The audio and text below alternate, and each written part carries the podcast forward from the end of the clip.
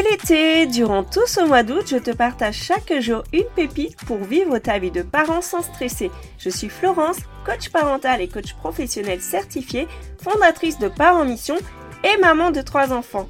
Mon but dans ce podcast, c'est de t'inspirer, t'encourager, te booster dans ta mission de parent. Bonne écoute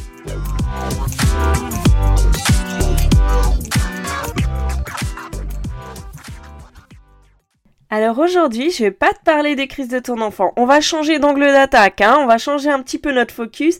Je vais te parler de cultiver la joie en famille. J'ai vraiment envie que cette année, tu vives une année de folie avec tes enfants, que tu kiffes être parent. Et pour ça, je vais te partager comment semer, semer, semer de la joie dans la vie de tes enfants pour que tu aies un vrai impact positif dans leur vie donc c'est vrai que cultiver, ça fait penser tout de suite euh, au jardinage, au champ, à la terre.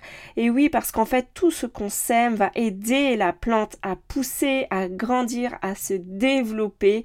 Et je t'invite à voir ton enfant comme ce jardin que tu aides à grandir, que tu aides à, à, à s'élever, et toi aussi d'ailleurs en même temps.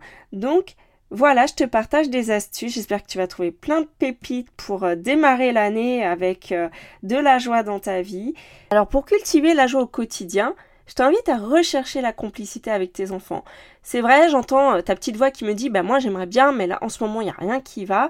Il n'y a pas d'espace pour des moments de qualité, il n'y a pas d'espace pour la joie. Franchement, c'est vraiment le en ce moment le chaos. J'espère que tu n'en es pas là quand même.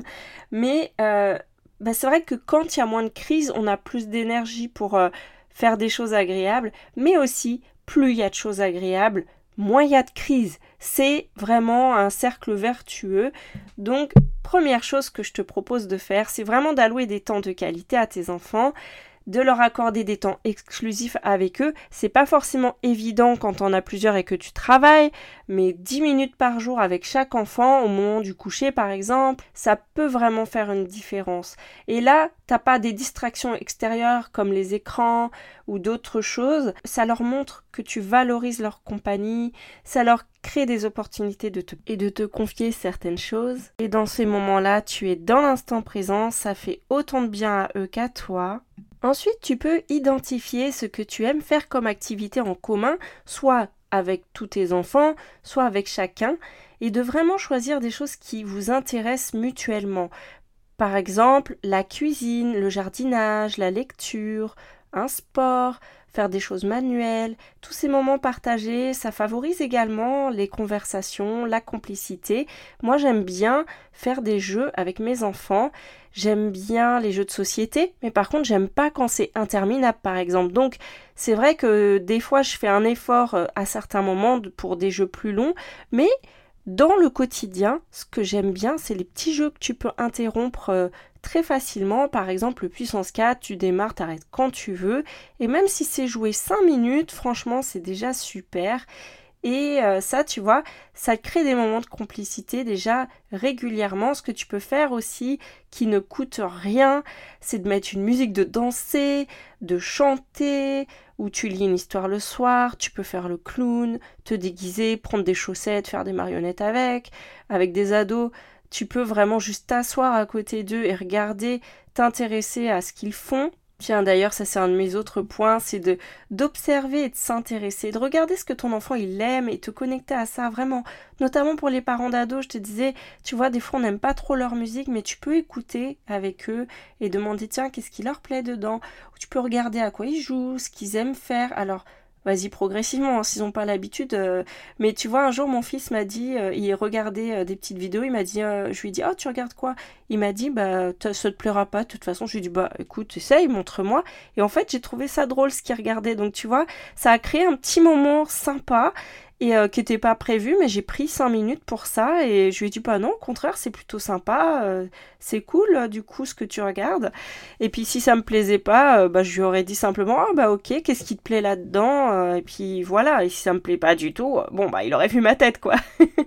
mais déjà de, de montrer que tu t'intéresses à ce qu'ils font, voilà, à petite dose, hein, faut pas être trop intrusif non plus.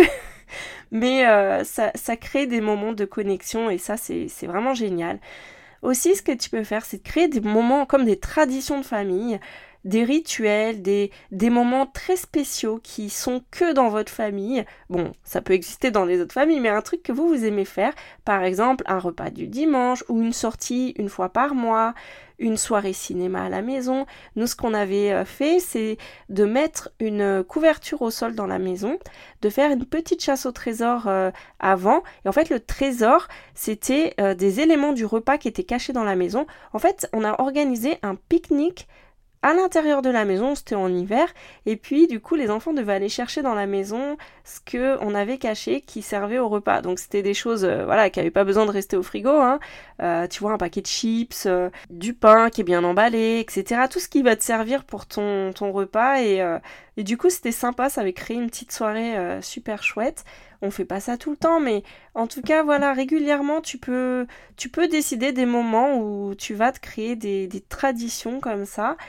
Ensuite, tu peux aussi raconter des histoires lors de ces moments-là. Tu vois, les enfants, ils aiment bien que tu partages des anecdotes de ta propre vie, des histoires familiales qui peuvent euh, entraîner du coup des discussions et renforcer vraiment les liens intergénérationnels. Par exemple, tu peux regarder des photos de famille euh, d'avant, tout ça. Je sais pas, c'est vrai qu'avec les téléphones, on oublie un petit peu ces choses-là, mais ça plaît beaucoup aux enfants en général. Ensuite, tu peux aussi euh, bah, les inclure dans certaines décisions, par exemple, euh, les impliquer dans le choix des vacances. C'est pas eux qui vont décider à la fin, mais tu peux leur demander leurs idées, des exemples de sorties, etc. En fait, plus tu les impliques, plus ça nourrit un sentiment d'appartenance et d'importance dans ta famille et, euh, et, ça renforce la complicité et du coup la joie pour tout le monde.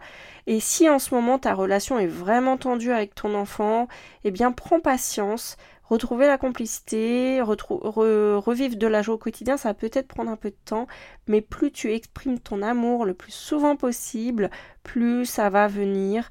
Évite un peu les critiques aussi, même si c'est plus fort que toi, parce que peut-être en ce moment ton enfant vraiment c'est difficile.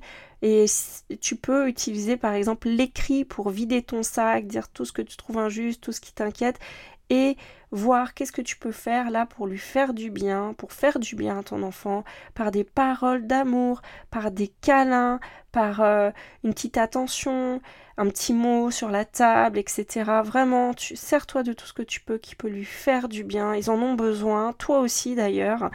Et euh, voilà. Et il y a aussi une autre clé que je pourrais te partager, c'est d'utiliser l'humour. Des fois, on a des choses qu'on dit aux enfants de manière pas très sympa. Et ben, je t'assure qu'on peut les dire autrement. Par exemple, l'autre fois, ma fille avait oublié de débarrasser la table. Et du coup, j'ai pris la voix d'un personnage et je lui ai dit Dites donc, madame, vous n'auriez pas oublié de débarrasser la table par hasard, savez, hein, la vaisselle, ça se jette pas comme par magie dans la vaisselle. Hein. Puis du coup, voilà, elle a rigolé.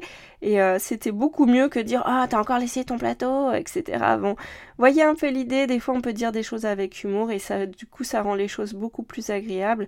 Bon, il faut avoir de l'énergie pour ça et pas être trop agacé, hein, mais euh, ça marche en tout cas. Donc voilà, moi je t'invite vraiment à cultiver la joie dans ta famille. Dis-moi ce qui te parle et ce que tu décides de mettre en place dès maintenant? Écris-moi sur les réseaux. J'attends que ça d'échanger avec toi. Donc vas-y, vas-y. Et d'ici là, bah je te souhaite une bonne journée et je te dis à demain pour la suite des épisodes. Bisous bisous